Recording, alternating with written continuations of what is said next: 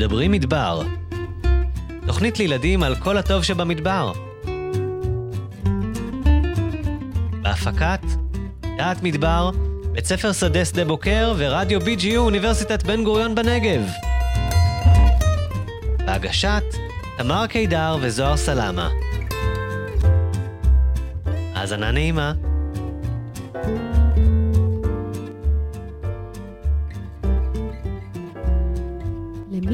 יש דבשת אחת, ולפעמים שתיים? מי מסתדר עם מעט מאוד מים? ומי אלוף ההישרדות כשחם וגם כשקר? היום, בתוכניתנו מדברים מדבר, נכיר את הגמל מלך המדבר.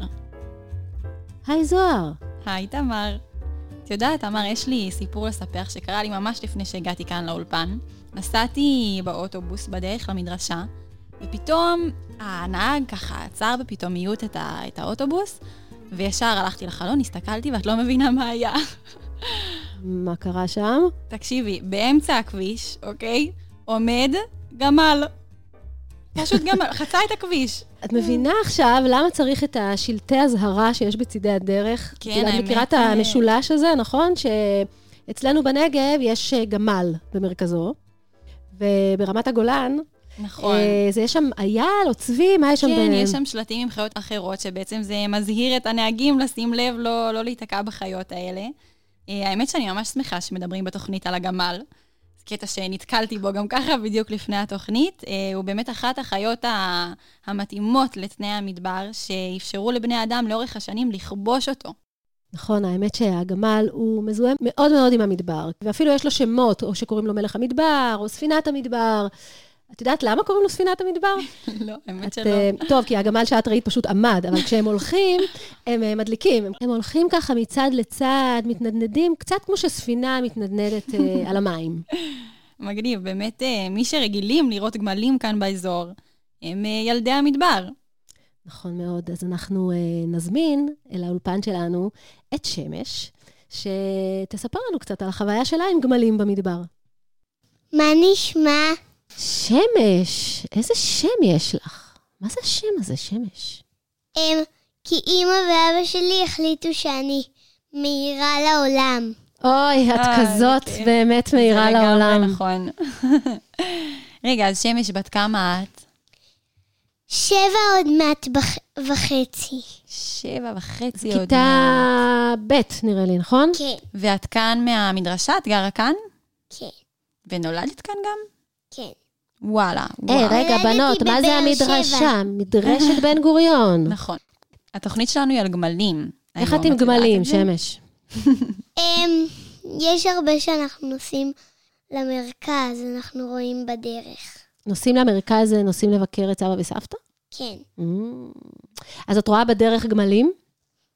והרוב, לפעמים גם חמורים ולפעמים סוסים. וואו, ותגידי, את רכבת פעם על גמל? לא, אז רכבת על משהו אי פעם? כן. מה? על מה? על למה? למה? למה רכבת למה? הם, כי היינו בחוות האלפקות ליד מצפה רמון. אה, אז יש להם עם שם... סבא אה, וסבתא.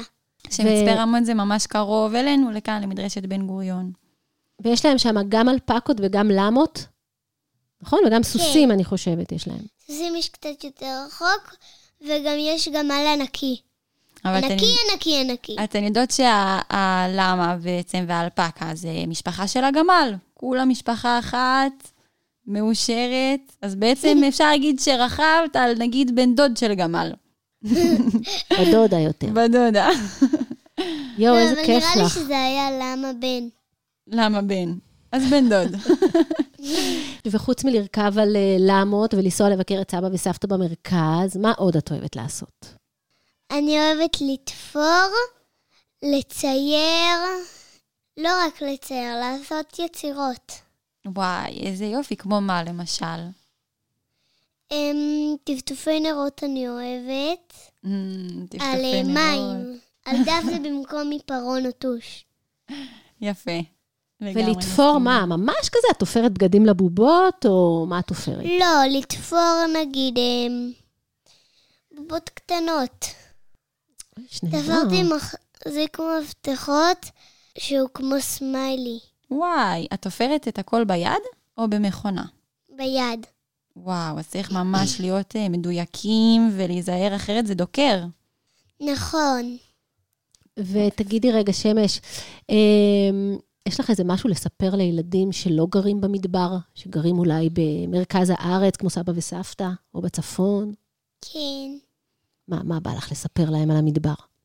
שאין רק גמלים. יש הרבה חיות כאן במדבר. כן. יש מכרסמים קטנים, וגם יש יעלים. נכון, את יודעת שהייתה לנו תוכנית, שהקלטנו פה תוכנית על יעלים ויעלות, והיום התוכנית שלנו היא בעצם על גמלים. אז אנחנו אה, מזמינים את הילדים אה, שלא גרים פה, לבוא... לבוא לראות אה, גמלים. אולי לרכב על גמל, או... וגם את? המכרסמים, נכון? שהזמנת אותם לראות. כן, ואת היעלים. אבל לא להתקרב אליהם יותר מדי, כי הם יכולים להיבהל. את צודקת מאוד. חשוב מאוד. זה הבית שלהם הרי יותר משלנו. הם כאן יותר זמן, נכון? כן. שמש, איזה כיף לנו שבאת לאולפן והארת לנו פה באמת, את זהו, האולפן. באתי להגיד, הערת אותנו ממש. את אה, זורחת כאן. תודה תודה. רבה. תודה. ביי ביי. ביי.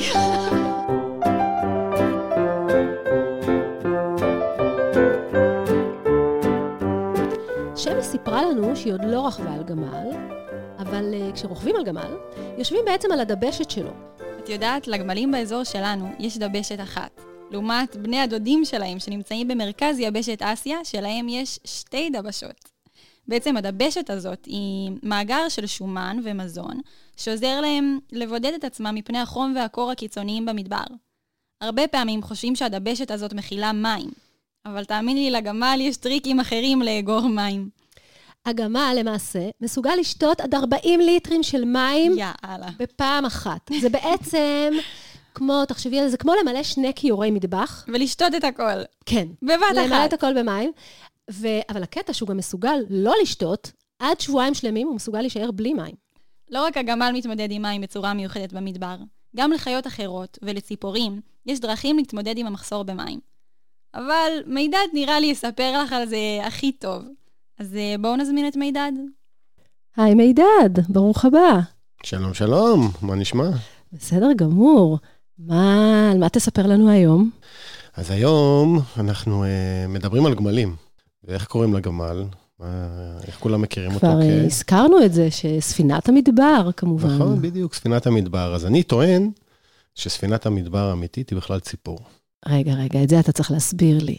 ברור, בשביל זה באתי, באתי להסביר. אני אתחיל בסיפור. לפני אה, מספר שבועות עשיתי איזשהו טיול ב- באזור של אה, ניצנה. ופתאום אני שומע מעליי קריאות מוזרות מאוד שנשמעות משהו כמו קטה, קטה, קטה, קטה, קטה, משהו כזה. ואני מסתכל למעלה ואני רואה ציפורים עפות מהר מאוד, ציפורים בהירות. עכשיו, אני קצת מכיר ציפורים, ישר ידעתי גם איך קוראים לציפור הזאת, לפי הקול שלה, ידעתי שקוראים לה קטה.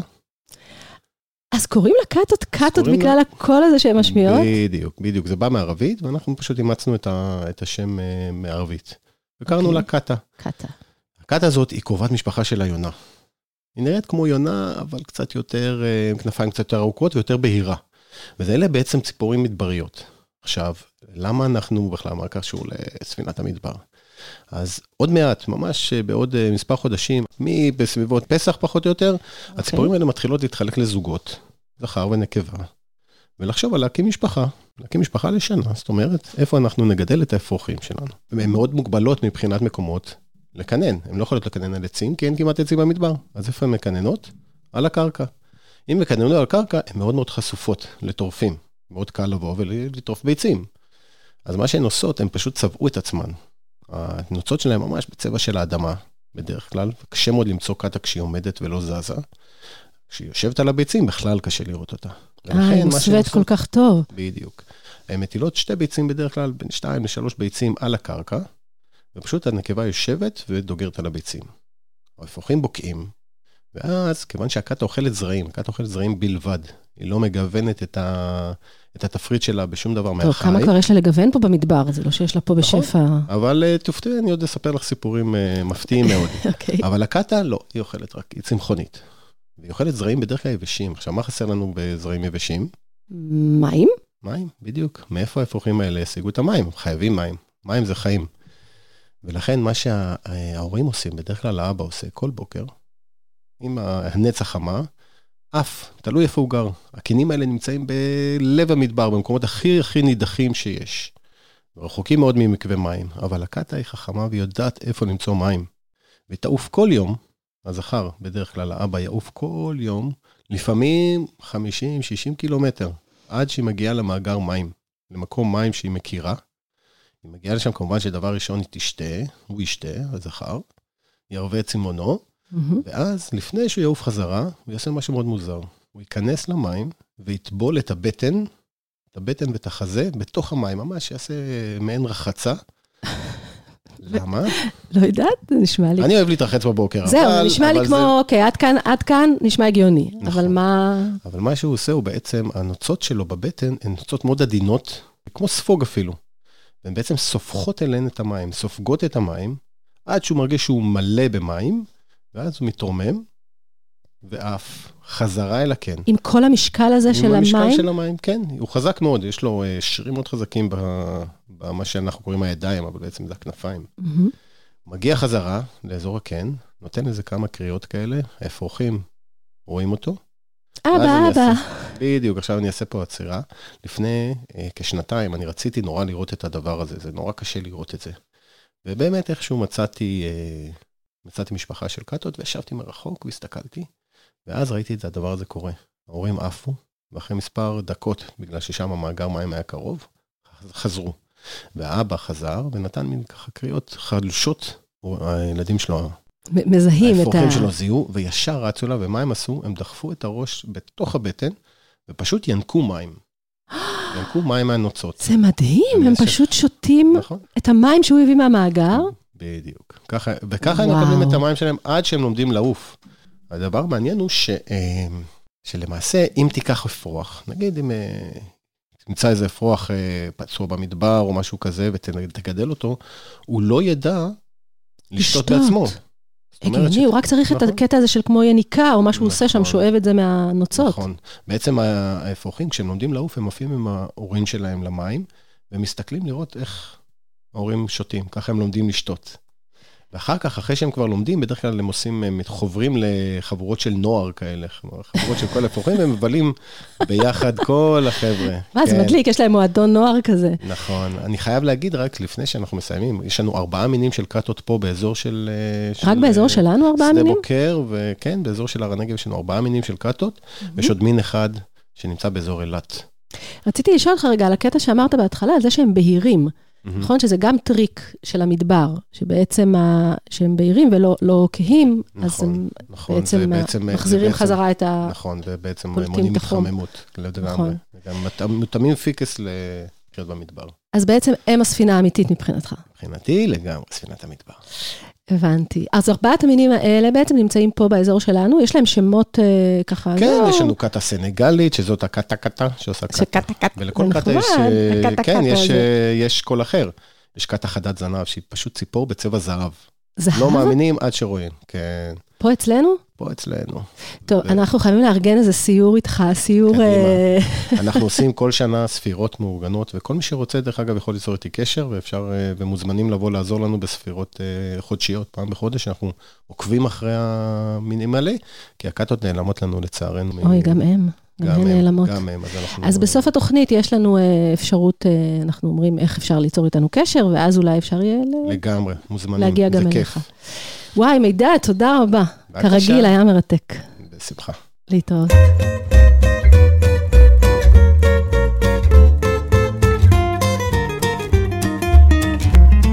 הגמל שייך למשפחה מאוד מעניינת.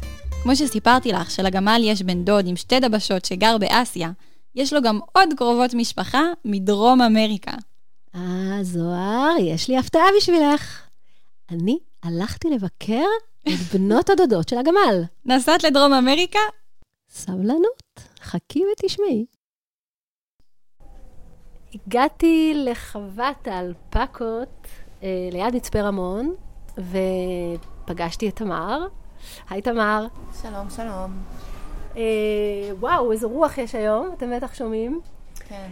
ממש אה, קפוא פה, קפוא, קפוא, אבל מזל שתמר אה, נתנה לי כובע, כובע מצמר אלפקות, חמים ומקסים. אה, אלפקות, תמר, מה זה אלפקות? מי הם אלפקות. האלפקות? אז בעצם אלפקות, אה, אלפקות ולמות הם הבנות דודות של הגמל. אה, זה חיות שהגיעו מדרום אמריקה, הן חיות בערי האנדים, ממש ממש גבוה. אה, האלפקות והלמות הגיעו אלינו כבר לפני 34 שנים, והן בעצם אה, חיות שהן קצת יותר קטנות מהגמל, זה חיות עם צמר. ואני אספר לכם קצת על ההבדלים ביניהם, כי זה ממש מעניין. אז אה, הלמה היא חיה גדולה יותר, אה, חזקה יותר, משמשת גם בדרום אמריקה וגם פה בארץ ממש לסחיבת משקלים ולמסעות ארוכים. היא אינטליגנטית יותר מהאלפקה. האלפקה היא קטנה יותר, היא עדינה יותר, כל הגוף שלה מלא בצמר, אה, ו- ו- והצמר שלה הוא באמת מאוד מאוד איכותי ומשתמשים בו בכל העולם. וגם הכובע הזה הוא בעצם, ייצרנו אותו פה אצלנו בחווה, אה, שזה משהו גם ממש מעניין, כי היום אה, אנחנו לא כל כך יודעים את הבגדים שאנחנו לובשים, מאיפה הם הגיעו, איזה תהליך הם עברו, איך התייחסו לעובדים באותו מפעל. ופה בעיניי זה מאוד מאוד מיוחד, שמלגדל את האלפקות פה אצלנו ולתת להם אוכל טוב ויחס טוב ותרופות, עד לגז, שזה בעצם התספורת שלהם. התספורת. ועד וואו, ל- לשטיפת הצמר ולהעביר אותו בכל המכונות, עד שהוא הופך לחוט ולכובע. הכל קורה כאן. בעיניי זה ממש מיוחד. נכון, זה קסום. רגע, אז אלו הם האלפקות. והלמות, מה יש לכם פה יותר, למות או אלפקות? יש לנו יותר אלפקות, יש לנו 200 אלפקות, וואו. בערך 30 למות. אמ, באמת כי הרעיון של החווה היה להקים את החווה בשביל לעשות צמר, אה, ועם השנים הבנו שאנשים ממש מתעניינים בחיות האלה גם בלי קשר לצמר, והחווה הפכה להיות חווה תיירותית, וממש משפחות עם ילדים באים להסתובב פה ולהאכיל את החיות מכף היד וליהנות ראיתי שגם בחווה. יש פינת, אה, אה, איך קראתם לזה שם, שילדים יכולים לבוא ולעמוד להסתכל? בימת תצפית. בימת תצפית. נכון. אז uh, כל הילדים ששומעים אותנו עכשיו, מוזמנים לבימת תצפית לצפות על הלמות ועל האלפקות, והאמת שזה מקום באמת קסום. ובעצם אנחנו מדברים על גמל היום בתוכנית שלנו, אז הם, אפשר להגיד שהם בנות דודות של הגמל? כן, הן ממש בנות דודות של הגמל, הן די מזכירות אותו. אה, נגיד בהליכה שלהם, יש להם מין הליכה. נכון. גם רגליים ארוכות כאלה כן, ודקות יחסית. וצוואר ארוך, ארוך. מאוד. ואת ההליכה הזאת של הגמל, שזה כזה עולה ויורד, גם הם כאלה. כן, ממש ככה. ורוכבים על למות? אז על הלמות, באמת, כמו שאמרנו, הן חזקות יותר, ואפשר גם לרכב עליהן. אה, חוץ מהלמות והאלפקות, יש עוד שני סוגים שהם חלק מהמשפחה שלהם, שזה הגואנקו והוויקוניה, שזה בעצם אה, אה, חיות שהן קצת יותר חיות בר. באמת, פה בחווה אין לנו גואנקו בכלל, יש לנו ויקוניה אחת. אחת בודדה. כן, קוראים לו ויקו, הוא שובב אה, זה גדול. הוא? זה זכר, אוקיי. כן. אז אפשר גם לבוא ולראות את ויקו. נכון. ובעצם כולם מדרום אמריקה? בעצם כן. כל סוגי הגמלים. גמלים. אוקיי, אז בעצם המשפחה של הגמל כולם, והם התאקלמו פה טוב, ככה זה נראה לפי איך ממש. ממש, גם בדרום אמריקה, נגיד התוחלת חיים שלהם, הם היו מגיעים עד לגיל 12-13. פה בחווה הם מגיעות כבר לגיל 20, שזה וואו, ממש הרבה. אה, ובאמת, כשחושבים על זה, זה מאוד הגיוני, כי פה בחווה יש גדרות, ואנחנו שומרים עליהם מפני טורפים, ויש אה, אה, טיפול נכון. וטרינרי כמו שצריך, והם מקבלים אוכל טוב, ובאמת בזכות זה הם מגיעים לגיל הרבה יותר מבוגר. מה באמת אוכלות אלפקות ולמות? אז בדרום אמריקה הן אוכלות אה, פשוט שיחים ועשב מהקרקע, אוקיי. ופה אנחנו מביאים להם חציר. יש להם גם אה, לסת כזאת ענקית. ו... אז זה, זה ממש מעניין. השיניים שלהם זה ממש עניין מעניין. אז בעצם לאלפקות וללמות יש שיניים רק למטה, רק בלסת התחתונה, והשיניים שלהם, כמו ציפורניים של בני אדם, ממשיכות לצמוח כל החיים. מה? למה שיהיה דבר כזה? עולה נכון. השאלה. אז בעצם, באמת בדרום אמריקה, בגלל שאין הרבה אוכל, אז בעזרת השיניים התחתונות הן היו גורפות מהאדמה את השיח הזה עם השורשים, וככה הייתה להם איזו שחיקה תמידית של השיניים. של השיניים. אז כמו כף כזאת שהם ממש, מרימים איתה. כמו כף של טרקטור. אוקיי. ופה בחווה, בגלל שהן מקבלות אוכל רך, אז אין את השחיקה הזאת, ויש פה הרבה אלפקות שהן עם שיניים מאוד ארוכות, זה נורא מצחיק. אז והלסת העליונה שלהם היא פשוט רק עצם? היא, אין שם... היא רק חך, זאת אומרת, אין בדיוק, רק החלק הגרמי. אין שיניים. אין שם. שיניים. מה- איזה מגניב. מאחורה, בעומק, יש להם שיניים גם למעלה. עכשיו נזכרתי, כשאנחנו מדברות על הפה והשיניים, מי יורקת? שתיהן יורקות. שתיהן יורקות. יש קטע כן. כזה שאם אתה עומד קרוב מדי, הן יורקות עליך. זה לא קשור לאם אתה עומד קרוב מדי, אה, הן כן יורקות, זה עניין מעניין. הן בעצם יורקות אה, כאפקט הגנה אה, על עצמן, כמו שסוס בועט, כמו שנחש מקיש, כמו שתרנגולת מנקרת. אלפקות ולמות יורקות. איך זה עובד? אפקט ההפתעה. נגיד צבוע ירדוף אחרי האלפקה, היא תברח, תברח, תברח, עד שפתאום... כן, היא רצה ברגע- מהר? הן מצליחות לרוץ... לא אה, מאוד מהר. לא מאוד מהר, לא נכון? מאוד מהר, אבל היא בהתחלה תברח, תיראה מבוהלת, ואז פתאום היא תסתובב לכיוונו ותירק עליו, הוא לא יבין. הוא- מהמם! איזה גאונה! הוא לא ממש. יבין מאיפה פתאום ירקו הוא לא עליו. יבין, וגם הוא, בגלל שבעלי חיים רגילים שהרס, נגיד, של נחש הוא ארסי, אז הם פשוט יעדיפו לעזוב את החיה הזאת בשקט, למרות שבפועל אין שם כלום ברוק אין הזה שם שלה. כלום, זה חציר עם רוק. וזה גם נראה לי נורא מעליב, שיורקים עליך. יכול פשוט- להיות, כן. יכול אז אולי. הצבוע, אנחנו לא יודעים אם הוא נעלב או לא, אבל זה נכון. יופי של טריק. לא, ילדים, לא לאמץ בבקשה את העניין הזה של לירוק נכון. על מישהו שאתם לא מסתדרים איתו כל כך.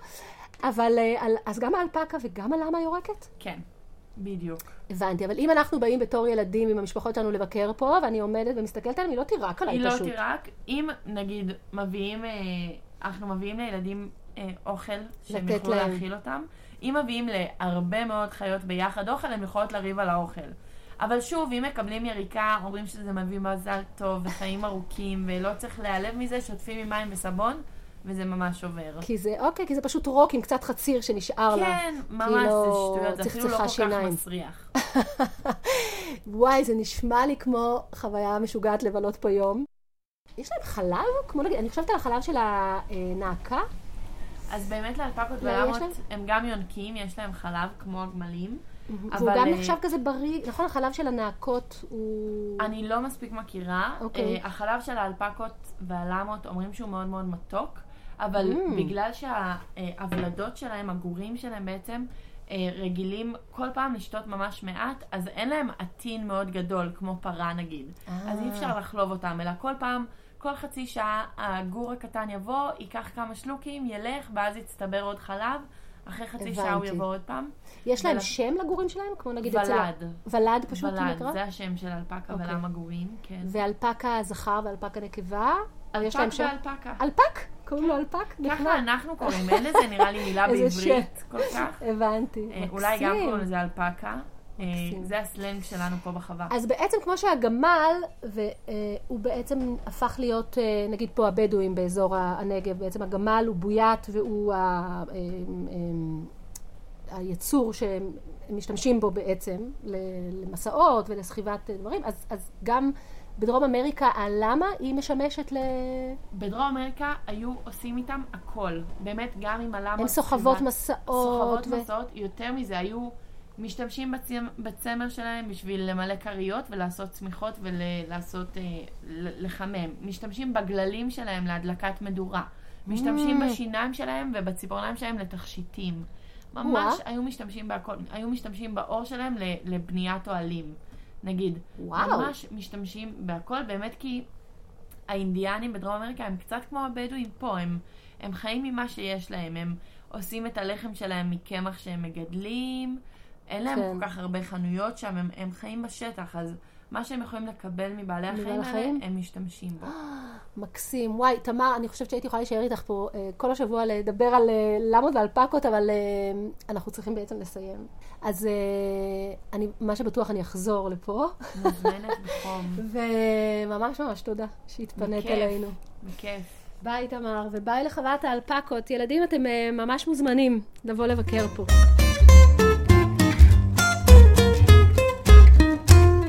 יואו, תמר, איזה כיף לך. נשמע מדהים. האמת שבאמת היה שם מדהים. והן אה, כאלה חמודות, האלפקות והלמות האלה. יש להם, האמת שהפנים שלהם, הפרצוף שלהם ממש דומה לגמל. אה. למרות שהן יותר קטנות ממנו. ב- במבנה גוף והגוד, הן נכון. קטנות. כן, לגמל יש רגליים מאוד ארוכות. הן בעצם עוזרות לו להרחיק את הגוף שלו מהקרקע, שהיא חמה מאוד בימי הקיץ החמים. חמה, לוהטת. לוהטת. אוקיי. וגם הפרווה שלו, זה שהיא בהירה, מגנה עליו מפני התחממות. מעניין אם הגמל לא אוהבת איך שהוא נראה. באמת מעניין. אני חושבת שקרן, בפינת אגדות המדבר, תספר לנו סיפור על גמל, ואולי ככה נגלה. היי תמר וזוהר. היי קרן, איזה סיפור יש לך בשבילנו היום? היום יש לי סיפור שנקרא ההשתקפות. ההשתקפות. אבל אנחנו מדברים על גמלים היום. נכון, אבל חכי ותראי. אז אני סקרנית. יאללה, אני מקשיבה. מעולה. בין השמיים לארץ יש חיות מסוגים וממינים שונים. יש חיות גדולות ויש קטנות. יש חיות חומות ויש שחורות לבנות. יש פרוותיות ויש שמנוצות.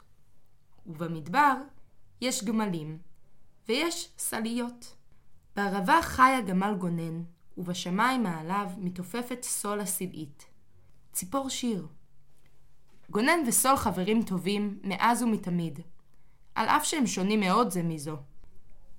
לגמל גונן יש רגליים ארוכות וגוף גדול וכבד.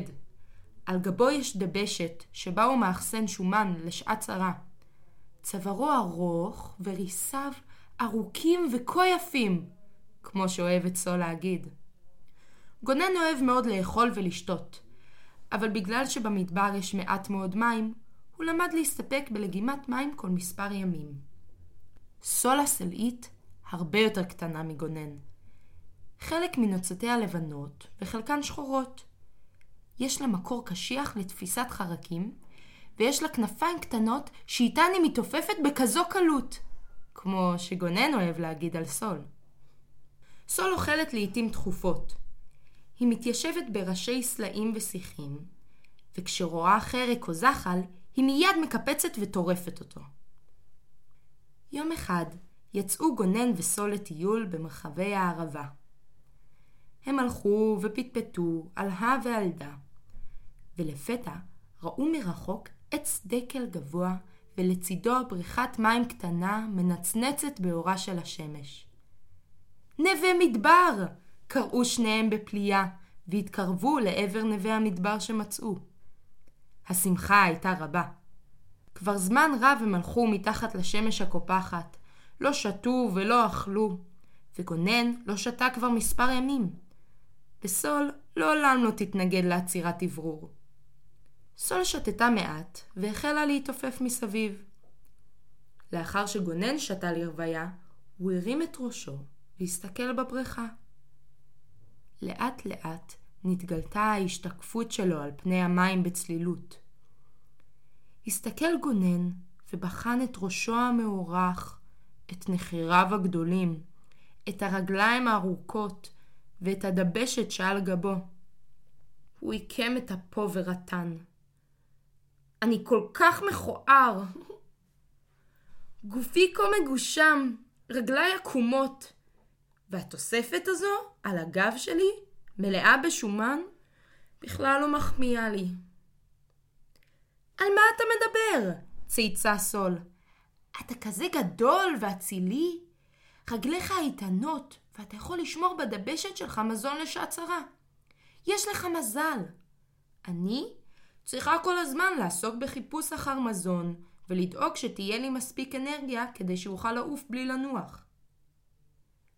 לי יש מזל? לגלג גונן. את יכולה לעוף!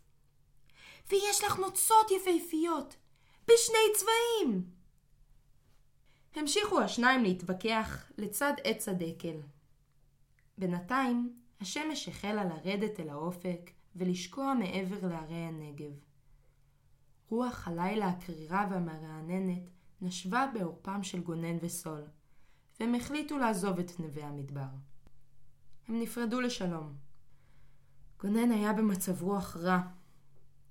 הוא לא רצה לפגוש אף אחד, ולא רצה שאף אחד יראה אותו. הוא לא שכח את ההשתקפות שלו בבריכה, והתבייש במראה שלו. גונן היה עצוב ומיואש. הוא לא ידע מה לעשות כדי להשתנות ולהיראות אחרת. עברו מספר ימים. בשעת אחר הצהריים של יום שישי, החלו לנשוב רוחות חזקות שיצרו מערבולות חול וגרמו לאוויר להיות מאובק ולא נעים. גונן, כהרגלו, התיישב במקומו, צמצם את נחיריו וסגר את עיניו, כדי שלא ייכנס אליהם חול.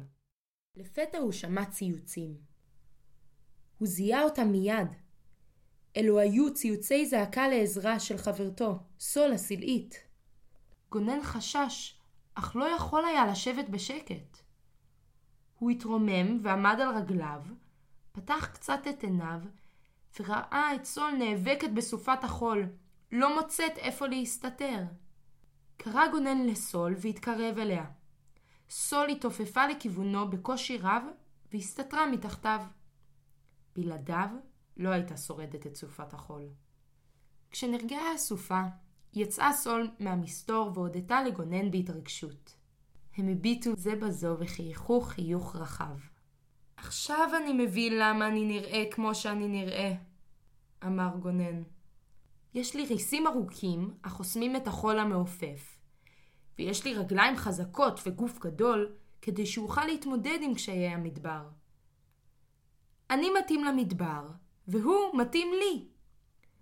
אני ממש שמח שאני מי שאני, ולא אחר. נכון מאוד, צהלה וצייצה סול. גם אני כל כך שמחה שאתה מי שאתה, ושאתה גם חבר שלי. היא התיישבה על דבשתו, צפתה למרחק בחיפוש אחר חרקים טעימים למאכל, והמשיכה לצייץ. והכי נחמד זה שיש לך את הדבשת, שזה המקום הכי טוב לעמוד עליו. יואו, איזה מקסים. עכשיו הבנתי את הקשר בין ההשתקפות והגמל. נכון. וואו, טוב, קרן, איזה כיף שבאת אלינו, וניפגש בתוכנית הבאה. ניפגש.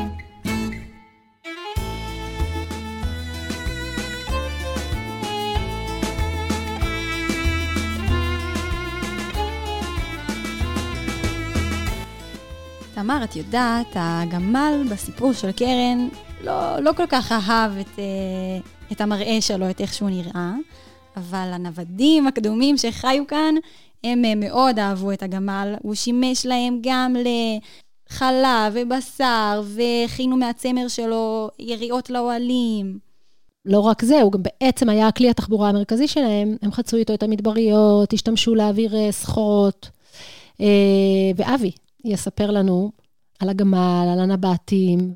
אז uh, הנה אבי, uh, בפינת הטיול, ייקח אותנו לנתיב של שיירות גמלים, ואולי ימליץ לנו לאן כדאי ללכת כדי לראות את החיה המופלאה הזאת, את הגמל. אהלן זוהר ותמר. היי אבי. לפני שנראה גמל, אם אני רוצה לראות דוב קוטב, לאן אני אלך? אוקיי, לקוטב. נהדר, ואם אני ארצה לראות גמל? אז אה, אלינו, למדבר. בדיוק. אז אלינו למדבר, כי הגמל מותאם לחיים במדבר. כן, דיברנו עליו פה כבר תוכנית שלמה, על הגמל הזה. דוב קוטב לא יחזיק פה דקה. אה, וכדי לראות גמל, אה, גם את זה הזכרנו בעבר, ניסע דרומה, ולאורך הדרך אפשר יהיה להבחין שהגבעות נהיות צהבהבות, ובגוון חום בהיר, בדיוק כמו פרוות הגמל, מה שמאפשר לו הסוואה. ובזמן הנסיעה, יכול להיות שאם תסתכלו טוב טוב לצדדים, אולי תבחינו בגמלים בשטח ואולי לא. והם mm. עדיין יהיו שם, כי הם פשוט אה, יהיו מוסתרים ומוסווים. אה, קשה, קשה מאוד להבחין בהם אה, ממרחק, אבל אני מאמין שאם ממש תנעצו עיניים, אולי תצליחו. אנחנו מכוונים את, אה, את דרכנו לגן לאומי מבשיט. אפשר לשים בווייז, אה, מקום מוכר.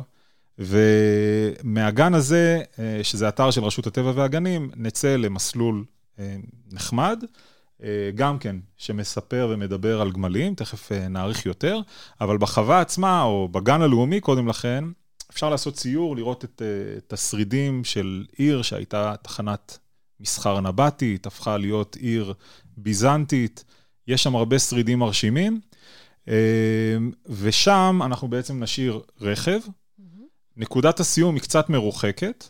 נקודת הסיום, צריך לתכנן אותה מראש ולדאוג להשאיר רכב בנקודת הסיום.